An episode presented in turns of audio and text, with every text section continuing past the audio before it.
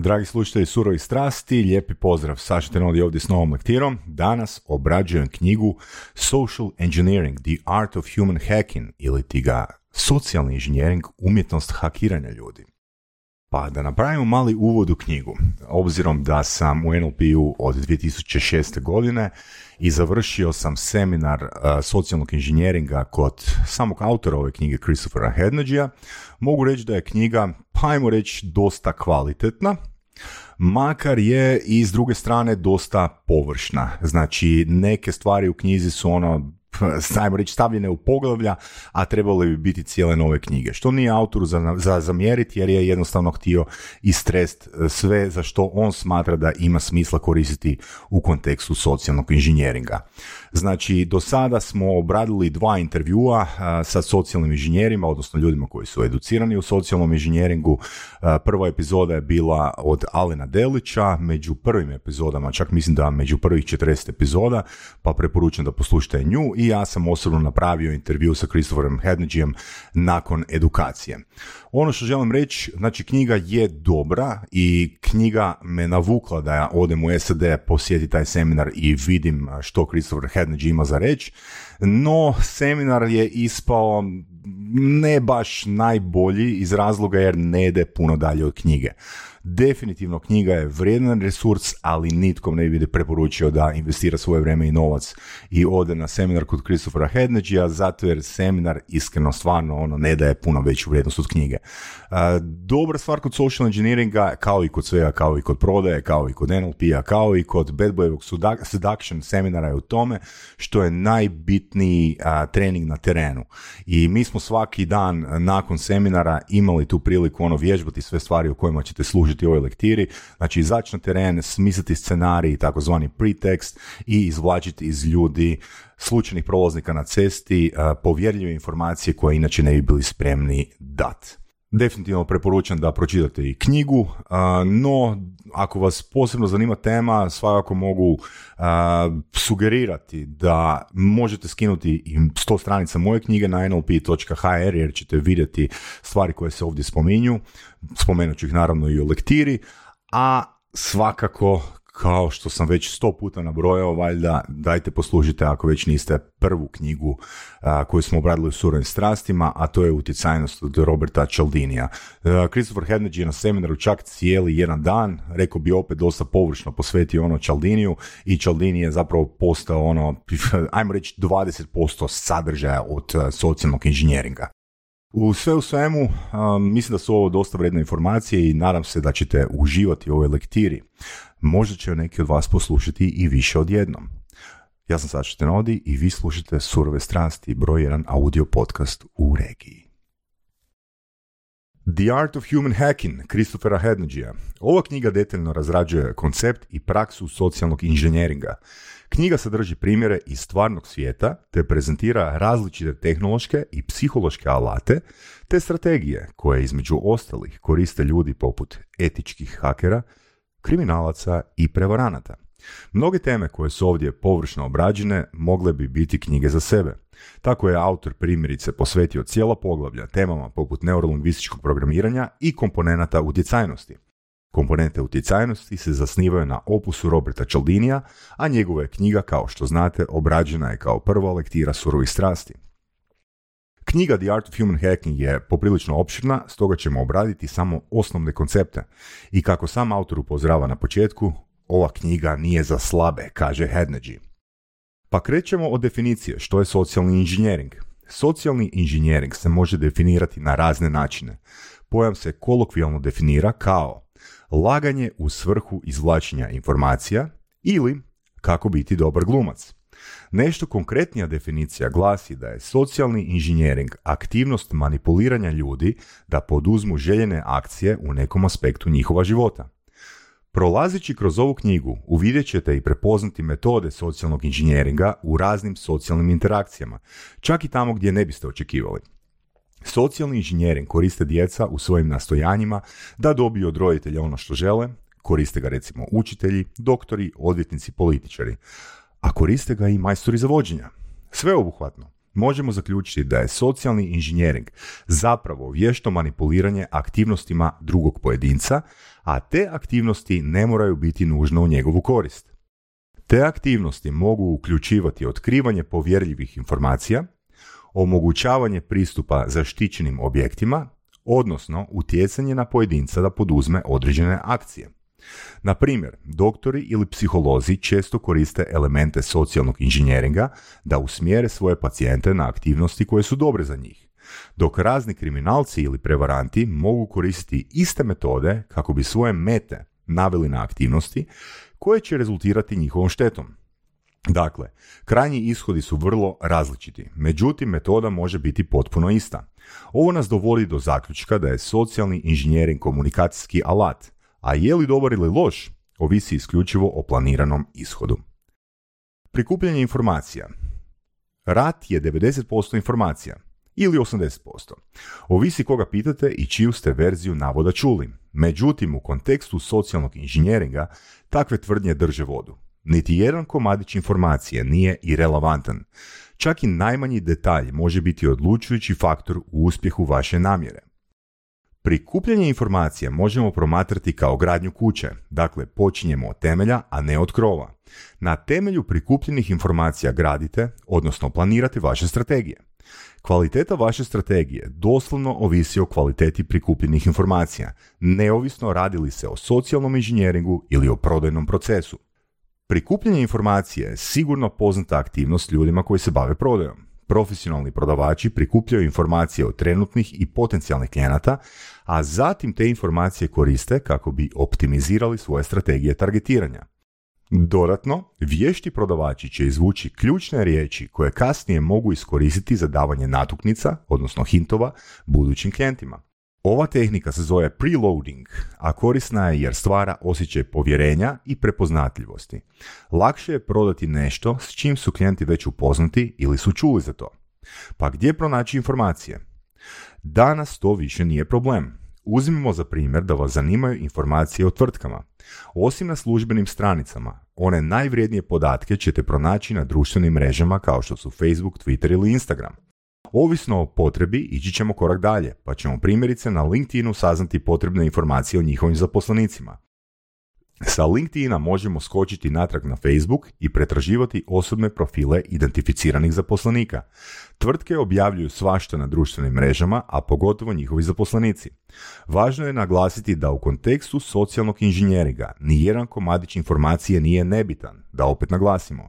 Knjiga sadržava primjere gdje su na izgled nebitne i beznačajne informacije o zaposlenicima dovele do potpune kompromitacije tvrtke. Prilikom prikupljanja informacija potrebno je voditi računa o njihovoj organizaciji. Dobro organizirane informacije omogućit će vam da na efikasan način izvučete potrebno znanje. Autor u nastavku navodi primjere alata koje je koristio za ovu svrhu. Pa krenimo od osnova. Komunikacija je komunikacijski model. Komunikacija je proces prijenosa informacija od jednog entiteta prema drugome. Konkretno, sadržava najmanje dva dionika, te ju najčešće percipiramo kao dvosmjerni proces, a koristimo ju za razmjenu informacija, misli i osjećaja. Svi ste čuli za komunikacijski model koji se sastoji od izvora, kanala ili medija, poruke i primatelja. U kontekstu socijalnog inženjeringa taj model izgleda ovako. Znači imamo izvor, kanal, poruku, primatelja i feedback. Izvor. Socijalni inženjer je izvor komunikacije ili poruke. Kanal se odnosi na kanal kojom metodom dostavljamo poruku. Poruka. Što točno želimo komunicirati primatelju? Primatelj. Ovo je sugovornik, u ovom kontekstu target ili ti meta. I feedback, odnosno povrtna informacija, kakvo ponašanje očekujemo po uspješnom primitku poruke. Postoje li željena odstupanja? Smjernice za uspješno komuniciranje uključuju sljedeće. Prva smjernica. Nikad nemojte pretpostavljati da primatelj poruke dijeli vašu percepciju stvarnosti. Tu je poznata NLP pretpostavka mapa nije teritorij. Druga smjernica.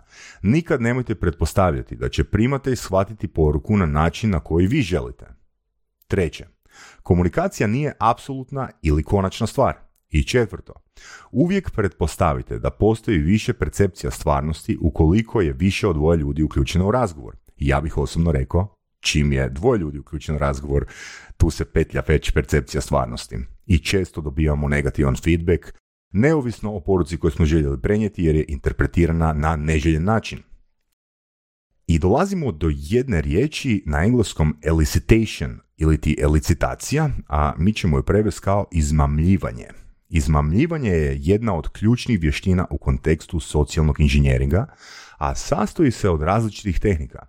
Imati sposobnost, odnosno vještinu izmamljivanja, znači da možete pažljivo postavljenim pitanjima stimulirati sugovornika na određeno ponašanje. Ako pričamo unutar konteksta prikupljanja informacija, izmamljivanje podrazumijeva logičko izvlačenje informacija od sugovornika, to jest, u kontekstu socijalnog inženjeringa, mete. Mnoge vlade educiraju i upozoravaju svoje zaposlenike o opasnostima izmamljivanja iz razloga što tehnike koriste špijuni diljem svijeta, a na izgled uobičajen i nevini razgovori mogu se dogoditi bilo gdje. Tehnike izmamljivanja često daju dobre rezultate, a korištenjem se ne izlažete riziku da ćete biti razotkriveni, to jest vrlo ih je teško otkriti. Tehnike izmamljivanja su uspješne iz nekoliko razloga, a razlozi mogu biti Prvi, većina ljudi ima potrebu da budu pristojni, pogotovo prema strancima. Drugi razlog, profesionalci žele ispasti informirani i inteligentni. Treći razlog, većina ljudi neće lagati samo zbog laganja. I četvrti razlog, kada pohvalite ljude, često će vam dati više informacija. Pa koji su ciljevi izmamljivanja? Ciljevi izmamljivanja bi trebali biti jasni sami po sebi. Socijalni inženjer želi navesti svoju metu, odnosno sugovornika, da poduzme određene aktivnosti, bilo da se radi o jednostavnom odgovaranju na pitanja ili o tome da mu sugovornik, na primjer, dozvoli prolaz u zaštićeni prostor.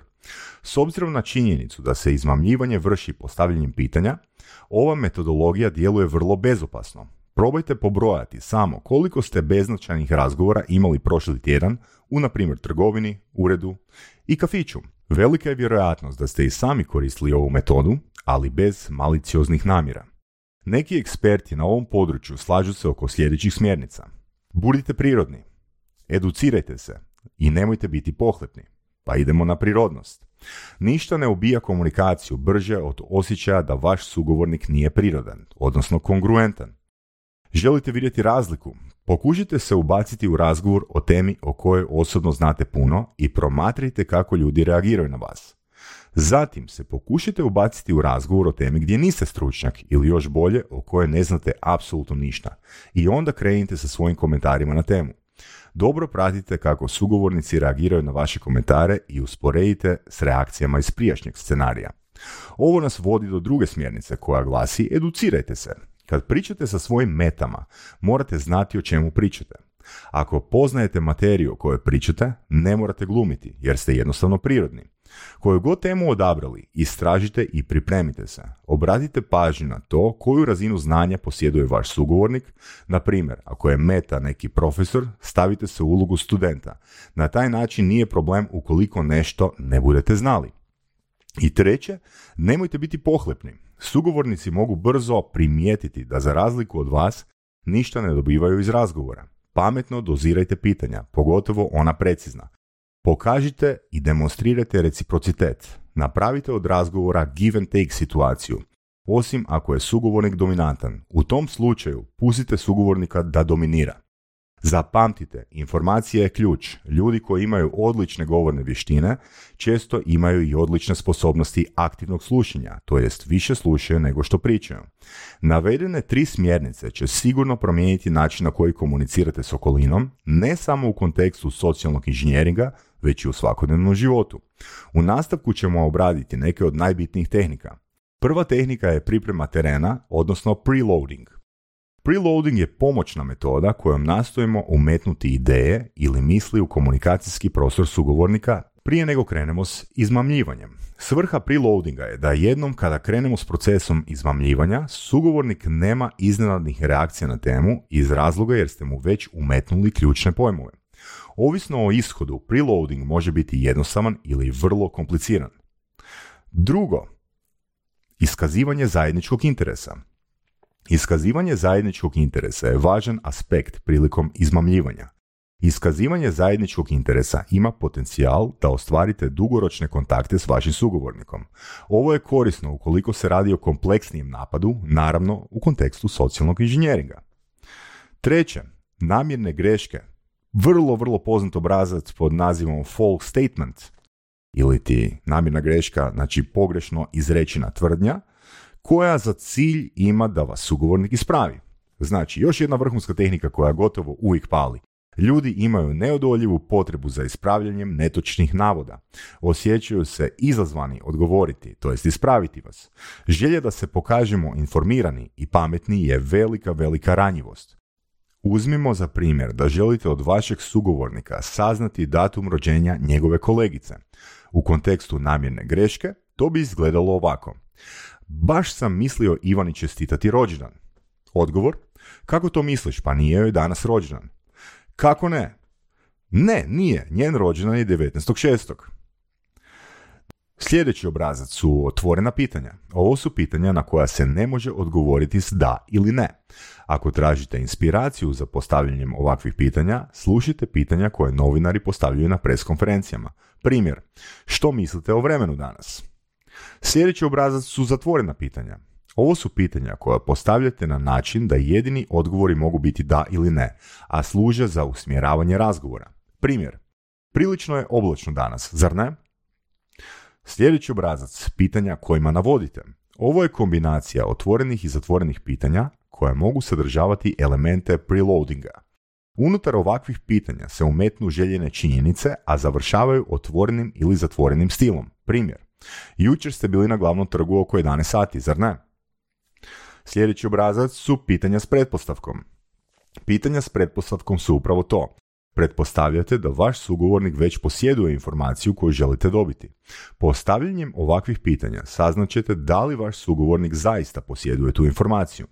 Ne postoji pravilo koliko ćete navedenih tehnika kombinirati ili koristiti u datom trenutku, no dobro je pridržavati se sljedećih smjernica. Previše pitanja može natjerati sugovornika da se povuče. Ljudi ne reagiraju dobro kad se osjećaju kao da su na ispitivanju. Dok s druge strane, premalo pitanja može dovesti sugovornika u osjećaj nelagode. Sjećite se kako ste se vi osjećali kad ste zadnji put bili u situaciji neugodne tišine. Nemojte pretpostaviti da je vaš sugovornik posjeduje odlične komunikacijske vještine. Ukoliko želite vizualizirati izmamljivanje, zamislite ljevak, na samom vrhu imate najviše prostora za eksperimentiranje i postavljanje neutralnih pitanja. A kako se približavate užem grlu, pitanja postaju preciznija kao i informacije koje dobivate, ali isto tako imate manje prostora za manevriranje. Neovisno o tome hoćete li ove tehnike koristiti za socijalni inženjering ili nešto drugo, uvijek budite svjesni u kojem se dijelu komunikacijskog ljevka nalazite. Znati kako kvalitetno postavljati navedena pitanja je ključno za uspješno izmamljivanje, ali obratite posebnu pažnju na to da vaša pitanja, to jest komunikacijski stil, bude u skladu s vašim izgovorom. Postavljanje konteksta, to je pretexting. Pretext je vaša pozadinska priča, priča kojom definirate kontekst. Pretexting je proces koji uključuje osmišljavanje priče, izgovora, osobnosti i vanjskog izgleda, odnosno svih elemenata potrebnih za specifičan projekt u određenom kontekstu. Drugim riječima, ukoliko želite preuzeti ulogu neke osobe, pretexting je proces kojim obuhvaćate sve ono što ta osoba jest. Kroz proces pretextinga kreiramo scenarij, takozvani skript kojem je svrha da usmjerimo sugovornika takozvanu metu, na poduzivanje određenih aktivnosti. Primjere ljudi koji su majstori u pretextingu možete prepoznati u onim filmovima gdje ne možete razlikovati glumca ili glumicu od likova koje utjelovljuju. Pretexting nije nešto što ćete odraditi samo jednom. Socijalni inženjeri kroz karijeru razvijaju niz scenarija prema potrebi, međutim ono što im je zajedničko jest prikupljanje informacija, odnosno istraživanje, a to je neizostavni korak kojeg smo spominjali na samom početku. Pretexting se također koristi u raznim drugim profesijama i aspektima života, primjerice kod javnih nastupa, prodaje, neurolingvističkog programiranja i raznih psihoterapija. Unutar svih navedenih aspekata profesionalci nastoje kreirati scenarij u kojem će ljudi osjećati ugodu prilikom dijeljenja informacija koje inače ne dijele rado. Principi planiranja. Kao kod svake vještine, postoje određeni principi koji nam diktiraju korake za obavljanje određenih zadaća. Hednages napominjem, principi planiranja, kao kod svake vještine, postoje određeni principi koji nam diktiraju korake za obavljanje određenih zadaća. Hedneđi napominje da ovo nisu jedini principi koji bi se trebali držati, ali isti obuhvaćaju samu srž pretekstinga. Što više inicijalnog istraživanja odradimo, veća je vjerojatnost za uspjeh. Ovo doprinosi tome da je pretekst prirodan, da vaša pozadinska priča ne može biti tek tako razotkrivena. Sljedeće, vjerojatno za uspjeh možete povećati integriranjem osobnih interesa. Ukoliko integrirate svoje osobne profesionalne interese u proces, vaša će priča i nastup djelovati sigurnije, odnosno komunicirat ćete uvjerljivost. Vježbajte različite dijalekte i izraze lica. Ovo je jasno samo po sebi. Sljedeće, što je pretekst jednostavniji, to je veća vjerojatnost za uspjeh. Jednostavni scenariji se lako pamte. Pamtiti komplicirane scenarije je dosta teže, a najmanji detalj vas može koštati projekta. I zadnje, pretekst bi se trebao činiti spontanim. Ne želite da vam pretekst izgleda kao da je skriptiran, kao da čitate scenarij. Umjesto striktno definiranih koraka, izradite ključne točke. Na taj način imate više prostora za improvizaciju. Prema Hednagiju, tri glavne smjernice za uspješno korištenje pretekstinga su Prvo, budite spontani. Drugo, nemojte razmišljati o tome kako se trenutno osjećate. I treće, nemojte se previše uzimati za ozbiljno. I dolazimo do psiholoških principa socijalnog inženjeringa.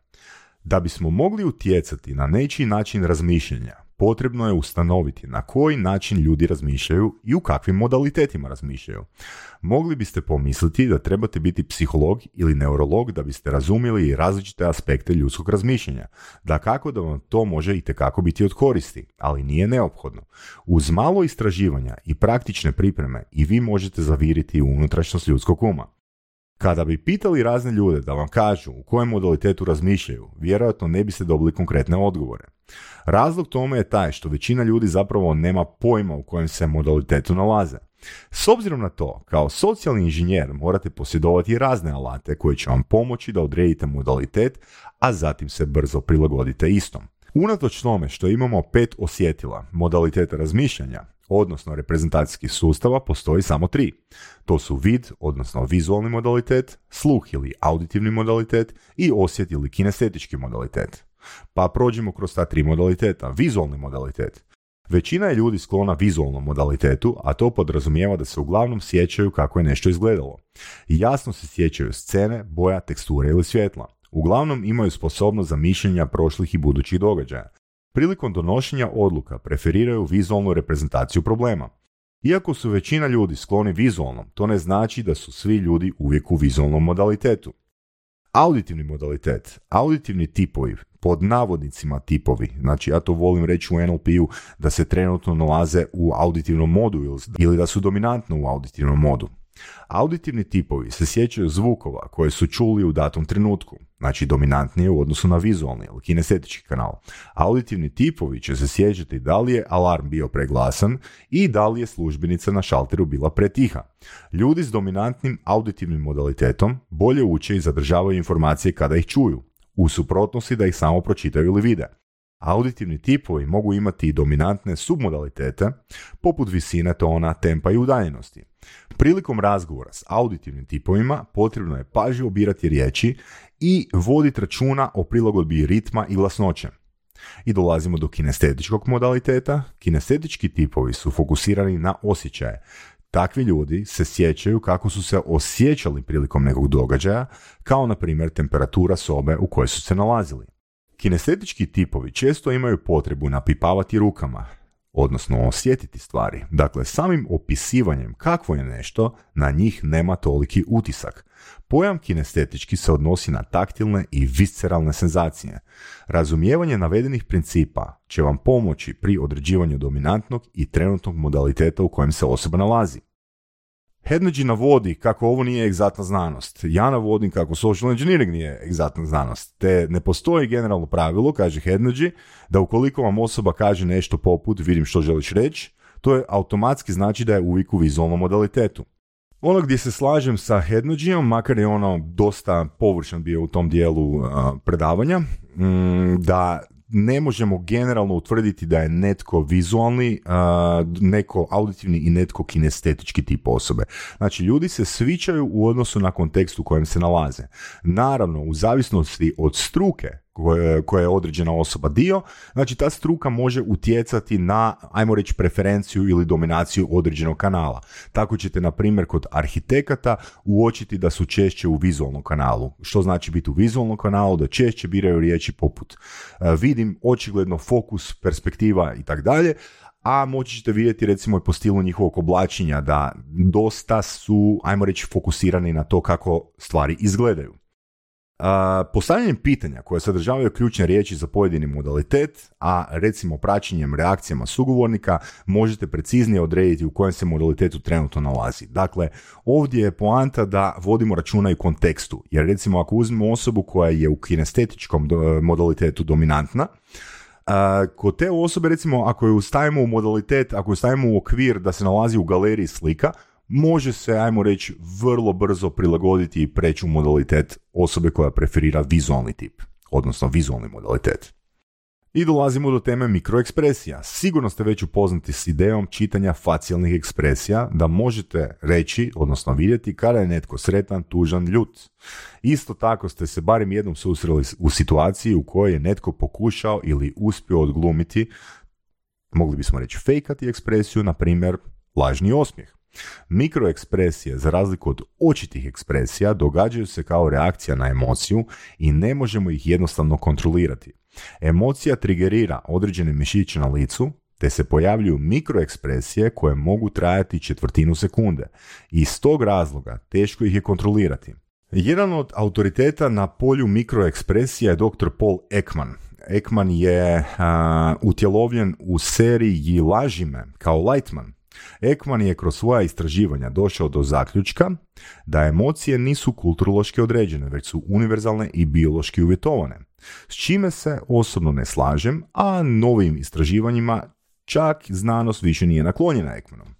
Dobra stvar je to što mikroekspresije možemo donekle kontrolirati, a to možemo postići vježbom. Jedan od trikova koji koriste profesionalni glumci u svrhu uvjerljivog oponašanja emocija jest da se prisjete i fokusiraju na vrijeme u prošlosti, kada su osobno imali emociju koju je potrebno reproducirati. Kao na primjer trenutak apsolutno sreće koji rezultira iskrenim smješkom. Dakle, nije baš jednostavno odglumiti pravu sreću, i dobiti smješak kao reakciju ukoliko zaista niste sretni tog trenutka. Ali ako uspijete prizvati osobno sjećanje na takav osjećaj, vaši mišići su zapamtili te će reagirati. To se u NLP-u zove anchoring, takozvano sidrenje. No važno je naglasiti da, usprkos tome što možete postati vrlo vješti u prepoznavanju emocija, ne možete znati što se nalazi u pozadini, odnosno ne možete znati koji je uzrok. Više o Polu Ekmanu možete saznati googlajući, čitajući, a Ekman ima, pa ajmo reći, jedan poprilično jeftin program za prepoznavanje tih mikroekspresija. Ja sam ga osobno prošao, mogu se te mikroekspresije naučiti, a rekao bi u jedno popodne, u par sati. Tako da, uh, googlajte.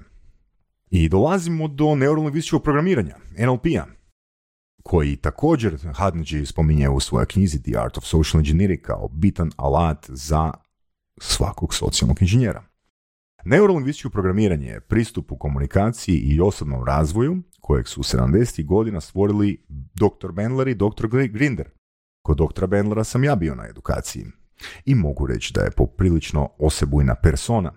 Korijeni NLP-a su raznim istraživanjima spomenutog dvojica koji su modelirali najuspješnije psihoterapeute svoje generacije poput Miltona Eriksona, vrlo poznatog hipnoterapeuta, čarobnjaka u komunikaciji, poput Virginije Satir, vrlo poznate profesionalke u području, to je psihoterapeutkinje u području obiteljske terapije i Fritza Perlsa, autora, odnosno kreatora gestalt psihoterapije. U kontekstu socijalnog inženjeringa NLP je moćno oružje. Možete koristiti NLP obrazce da prilagodite svoj glas, jezik, odabir riječi, pa prepoznate i modalitet u kojem se osoba nalazi, a sve u svrhu da navedete ljude na put kojim želite da idu. Ili, preciznije, da ih isprogramirate na put kojim želite da idu. Spomenuta prilagodba tonaliteta glasa omogućuje vam razne opcije, kao primjerice naglašavanje određenih riječi unutar rečenice kojima utječite na podsvijest sugovornika.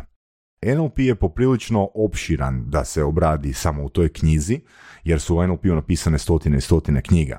Stoga autor Hednoji ovdje navodi samo neke najbitnije stvari, po njemu najbitnije stvari za socijalni inženjering, a to su anchoring, takozvano sidrenje, uspostavljanje rapoa, korištenje mirroringa, takozvanog zrcaljenja i uokviravanje. Ja sam se osobno malo posvađao sa Hednojijem na seminaru iz razloga jer nije znao objasniti razliku između pretextinga i uokviravanja. Znači, uokviravanje je u NLP-u definiranje konteksta u kojem bi osoba, znači, morala reći da. Ukoliko ste dobro napravili kontekst, ukoliko ste dobro smislili priču, osoba bi morala reći da, a to se u socijalnom inženjeringu zove pretexting. Zapravo potpuno ista stvar. Sidrenje, recimo, je metoda povezivanja okidača, odnosno trigera na emocionalna stanja, kao u onom primjeru sa glumcima. Ako uzmemo prethodni primjer s prilagodbom tonaliteta glasa, sidrenje bi bilo da na specifične aktivnosti sugovornika, na primjer kada nam kaže nešto pozitivno, gestikuliramo, na primjer ljevom rukom. I to ponovimo nekoliko puta.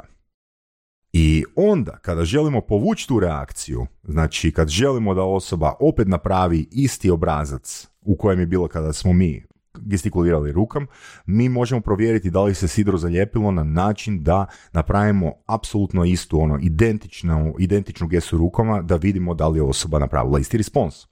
No kao što smo rekli, suštinski cilj socijalnog inženjeringa je da utječete na sugovornika da poduzme akcije koje možda i nisu u njegovim najboljim interesima. Oni neće samo poduzeti tu akciju, već će to i željeti. I još će vam biti zahvalni. Jedan bitan preduvjet kojeg treba zadovoljiti je ostvarivanje rapoa. Znači, rapo je osnovna, osnovna NLP vještina, odnosno ja bih rekao to speed rapo. Kako je kako u što kraćem roku, kako u par sekundi, ja bih rekao 30 sekundi postići stanje povjerenja s osobom koju tek upoznajete. Po definiciji rapo je stanje kojeg dvije osobe međusobno uspostavljaju. Fraze kojima se često opisuje takvo stanje su govorimo istim jezikom, kliknuli smo ili potpuno se razumijemo. Razvijati rapo znači obraćati pažnju na vašeg sugovornika, na njegov nesvjesni um, a zatim uspostavljate povjerenje sa nesvjesnim dijelom njegovog uma. Postati majstor u razvijanju rapoa će vam potpuno promijeniti način interakcije s ljudima, ne samo prilikom socijalnog inženjeringa, već i u svim novim situacijama generalno. Rapo već imate razvijan s ljudima koje definirate, koje, koje definirate svojim prijateljima i malo ono boljim poznanicima, odnosno poznanicima koje malo dulje poznajete, jer znate koji je njihov vrednostni sustav, sustav uvjerenja i znate kako podržavati taj rapo. No poanta rapoa, odnosno najveća vrednost rapoa dolazi u kontekstu gdje se nalazite u novoj situaciji, gdje želite upoznati novu osobu i što prije ostvariti osjećaj povjerenja. No da biste razvili rapo, krenite od mjesta gdje se osoba nalazi mentalno. Pokušajte razumjeti njihovo stanje uma. Ukoliko percipirate da se nalaze u određenom emocionalnom stanju, krenite od tog stanja, odnosno asocirajte se u to stanje. U NLP-u se ta tehnika zove pacing and leading. Prvo uđi u njihovo stanje i onda ih povedi u svoje stanje. Hednođi naglašava kako je za stvaranje rapoa važno da se više fokusirate na ciljeve sugovornika umjesto na vlastite ciljeve. Ja ću ovdje dati komentar, na početku se fokusirate na ciljeve sugovornika, ali cijelo vrijeme imate fokus na svom osobnom cilju. No, ono što Hednođi želi reći ovdje je da kao socijalni inženjer morate poznavati svoj target, svoju metu dovoljno dobro da znate gdje ta osoba svjesno želi biti. No, naveden je primjer unutar određenog konteksta. Na primjer, zamislite da želite utjecati na prijatelja s ciljem da prestane pušiti primijetit ćete da ga ne želite uvjeriti da prestane pušiti, već ga uvjeriti da on sam želi prestati pušiti. Iz ovog razloga morate biti fokusirani na ciljeve sugovornika, a manje na svoje ciljeve što opet znači govori o mom osobnom cilju jer ja želim utjecati na osobu, no u procesu komunikacije važno je krenuti od toga da bi osoba da napravi promjenu. Znači to je uvijek pravilo u komunikaciji, u utjecajnosti, u NLP, u social engineeringu, u prodaji. Osoba mora sama vjerovati da je njena odluka došla iz njenog uma, iz njene mape. A mi smo zapravo posadili odnosno preloadali smo te informacije unutra da osoba zaključi da je to zapravo bila njena ideja. No kao u većini životnih situacija nemamo dovoljno vremena za izgradnju snažnog rapoa, Hednođi navodi neizostavno slušanje i poznatu tehniku zrcaljenja koja vam može pomoći.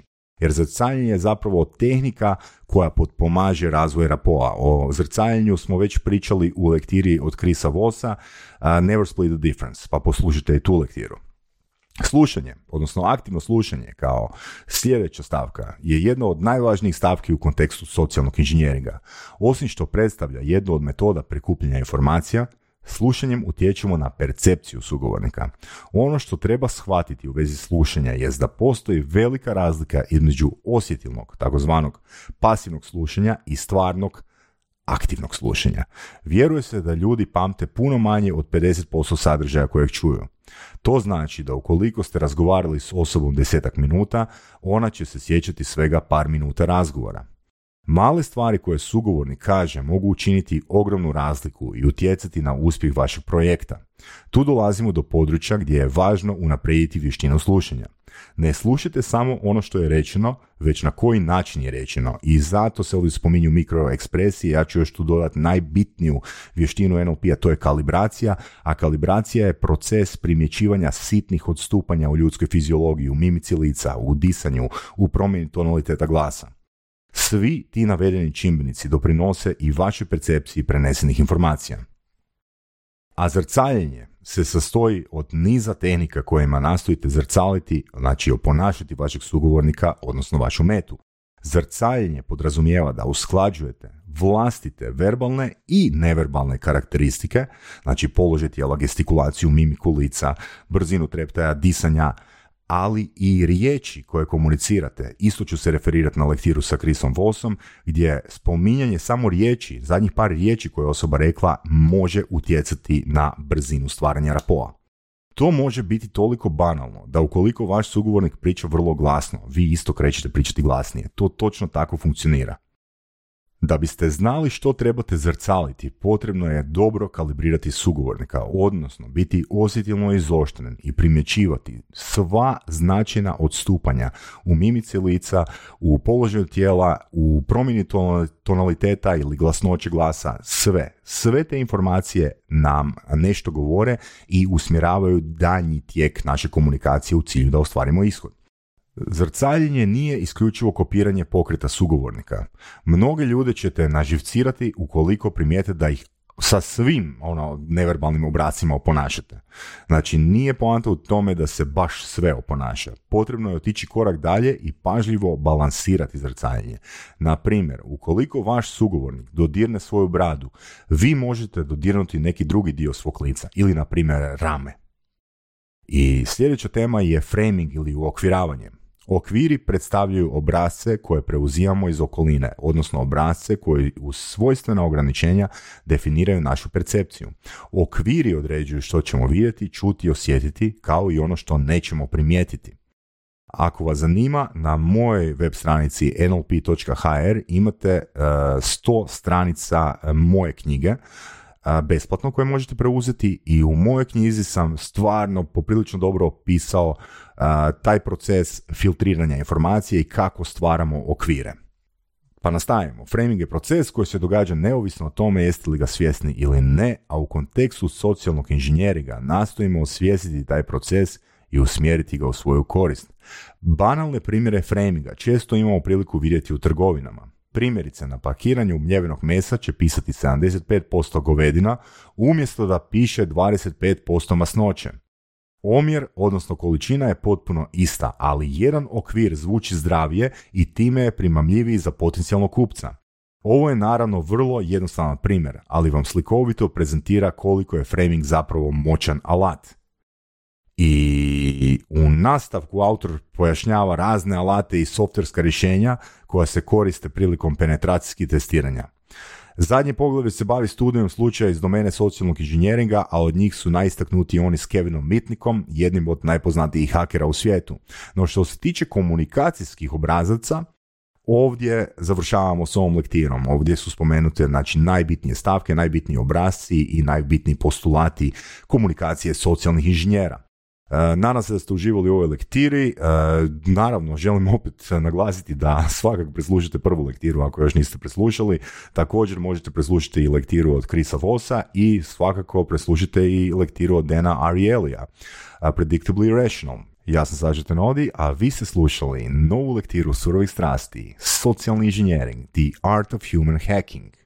Surove strasti, broj jedan audio podcast u regiji. Slušajte nas i dalje.